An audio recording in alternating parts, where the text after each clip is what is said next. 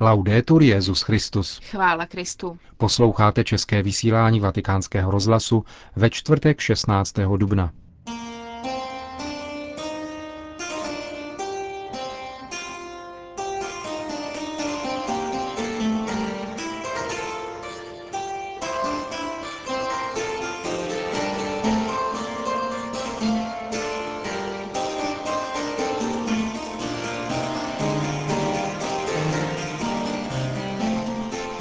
Po aktualitách vatikánského rozhlasu uslyšíte rozhovor s otcem Federikem Lombardym, ve kterém se tiskový mluvčí svatého stolce ohlíží u příležitosti dnešních papežových 82. narozenin za uplynulým rokem pontifikátu Benedikta XVI. Hezký poslech přejí Markéta Šindelářová a Milan Glázer.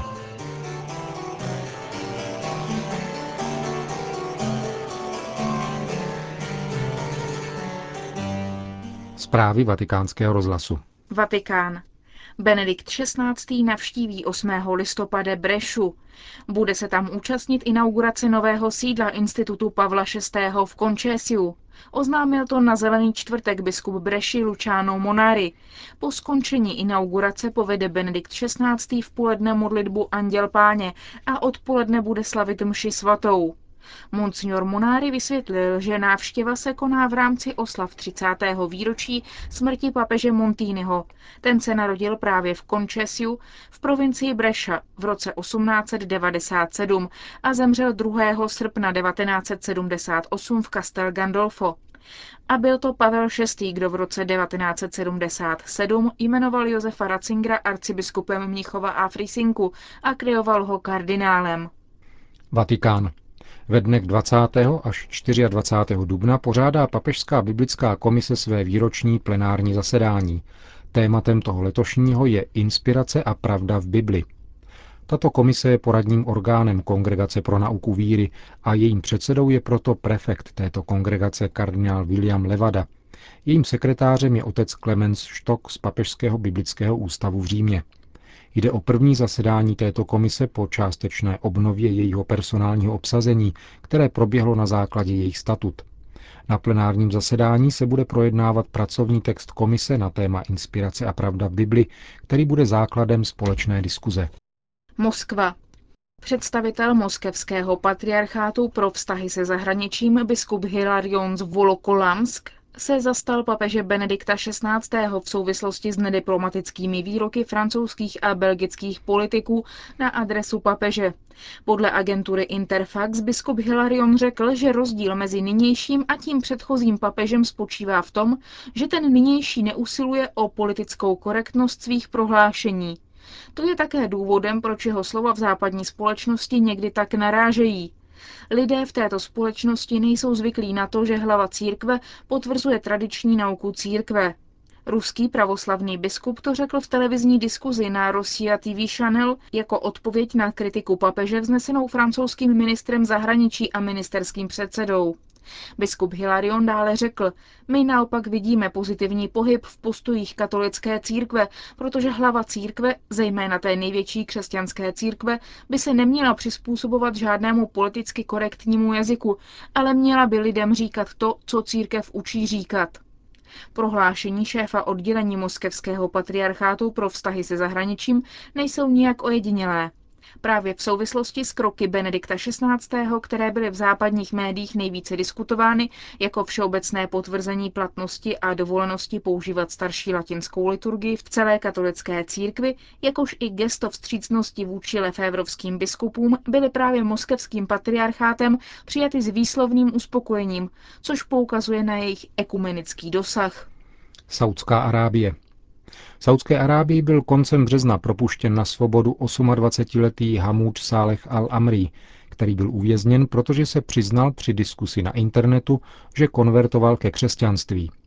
Nebyl na něm tedy uplatněn trest smrti, který podle právního řádu Saudské Arábie přísluší odpadlíkům od islámu. Bylo mu však zakázáno opustit zemi. Zprávu o jeho propuštění zveřejnila organizace Middle East Concern.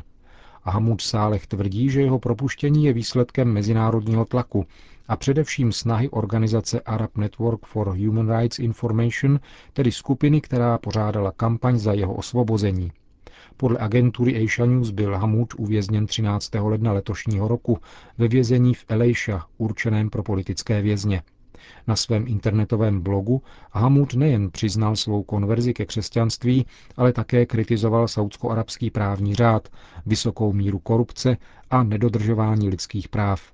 Hamud byl již dříve vězněn, nejprve 9 měsíců v roce 2004 a loni jeden měsíc.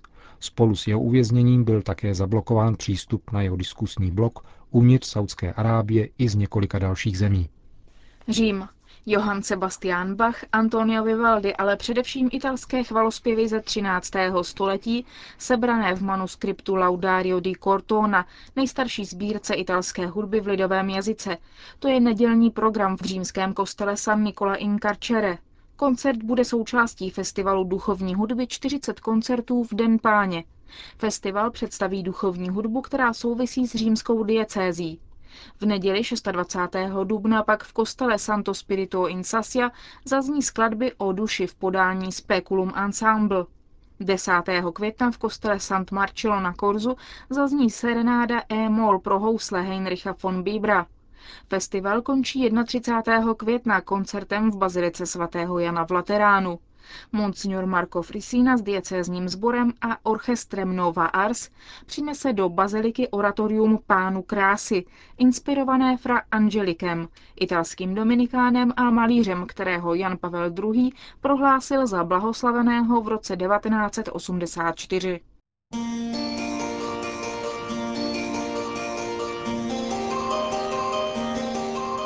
U příležitosti dnešních narozenin papeže Benedikta XVI. jsme položili několik otázek tiskovému mluvčímu svatého stolce, otci Federiku Lombardimu. Jaká je bilance posledního roku pontifikátu Benedikta XVI.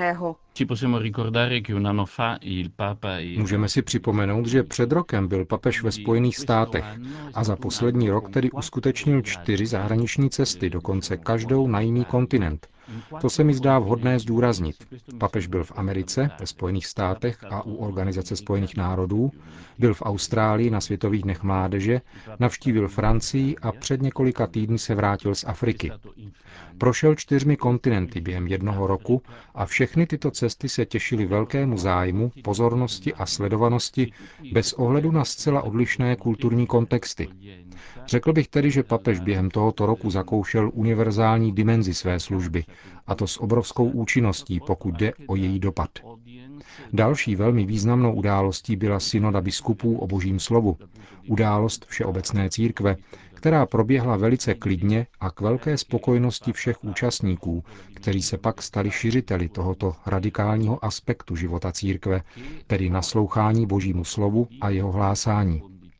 Potom je zde aspekt, který není tak znatelný, protože se nepojí k nějaké očividné události, ale souvisí přímo s vlastní povahou papežovy služby. A tím je jeho řádné běžné magistérium, projevující se v jeho homílích a katechezích. To představuje pro boží lid základní službu, duchovní a teologickou, která věřící hluboce formuje. Já se domnívám, že právě toto je jedno z nejvíce mimořádných charizmat papeže Benedikta XVI. Jehož promluvy, homílie a katecheze jsou nesmírně kulturně, duchovně a teologicky bohaté. Stačí pomyslet jen na homílie posledních dnů, které jsme slyšeli během velikonočního trídua, a ty jsou opravdu vytříbené. Nesmíme na ně zapomínat, třeba že v médiích nalézají malou ozvěnu, protože tyto opěrné body a modely rozjímání k prohloubení Božího slova a křesťanské události jsou pro křesťanský život a život církve absolutně nejdůležitější. Během posledního roku pontifikátu se objevily i delikátní a svízelné momenty, jak je prožíval papež. Myslím, že takovýmto nejvíce zřejmým momentem byla nedávná diskuse kolem snětí exkomunikace čtyř biskupů vysvěcených monsignorem Lefevrem a souběžný případ Williamson, to znamená diskuse kolem negacionistických prohlášení jednoho z oněch biskupů o holokaustu. Jak to papež prožíval? Vidíme to z listu, který napsal biskupům celého světa a který představuje mimořádný dokument, velmi osobní a hutný, v němž vidíme, jak papež čelí situaci napětí uvnitř církve a také ve vztahu ke kultuře, jež nás obklopuje.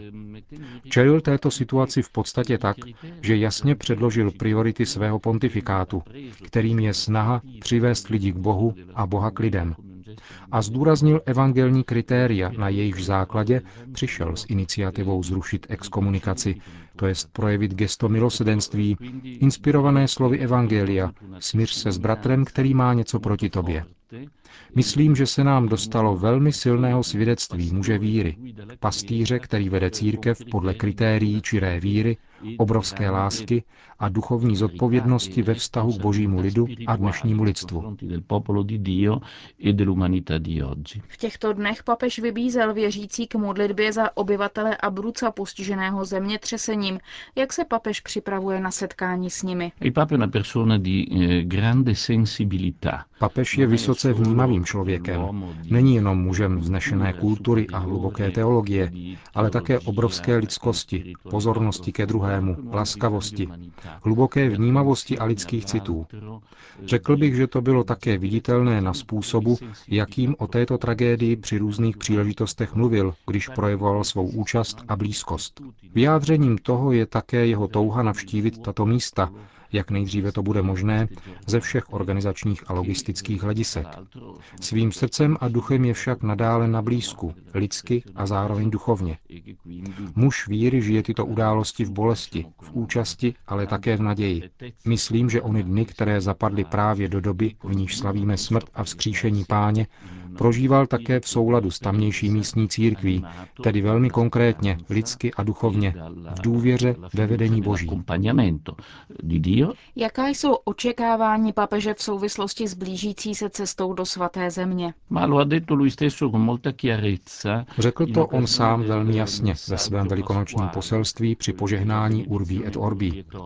Papež řekl, že Kristus svou paschou vytrhnul kořen zla a přesto potřebuje lidi, kteří mu kdykoliv a kdekoliv budou pomáhat potvrzovat jeho vítězství pomocí jeho vlastních zbraní, zbraní spravedlnosti a pravdy, milosedenství, odpuštění a lásky.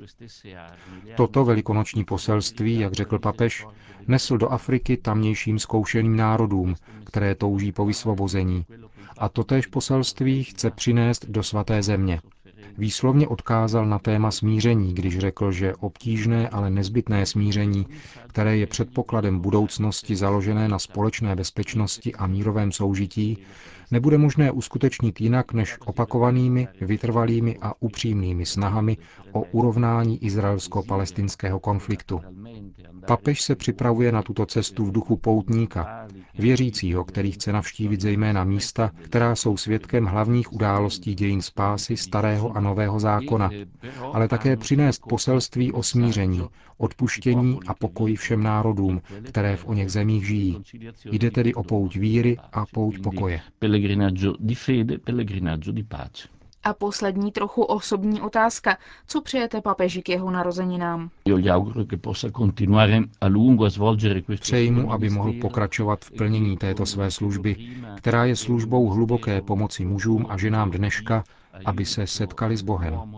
Je zřejmé, že toto je skutečný střed jeho snažení. Přivést lidi k Bohu a Boha k lidem, skrze obrovskou osobní lásku ke Kristu. Já upřímně doufám, že jak uvnitř církve, svým vysoce kvalifikovaným magistériem a snad i dokončením své knihy o Ježíši, jejíž druhý díl bych si také velmi rád přečetl, ale také v rámci celého lidstva dokáže, nakolik je to možné, dát pochopit, že navzdory kritickým postojům, které je třeba zaujmout k mnoha negativním aspektům dnešní kultury a mentality, je tím hlavním poselstvím láska dobro druhých lidí a lidské osoby, a tedy právě smíření člověka s Bohem a se všemi lidmi, kteří žijí na této zemi. Říká otec Federico Lombardi.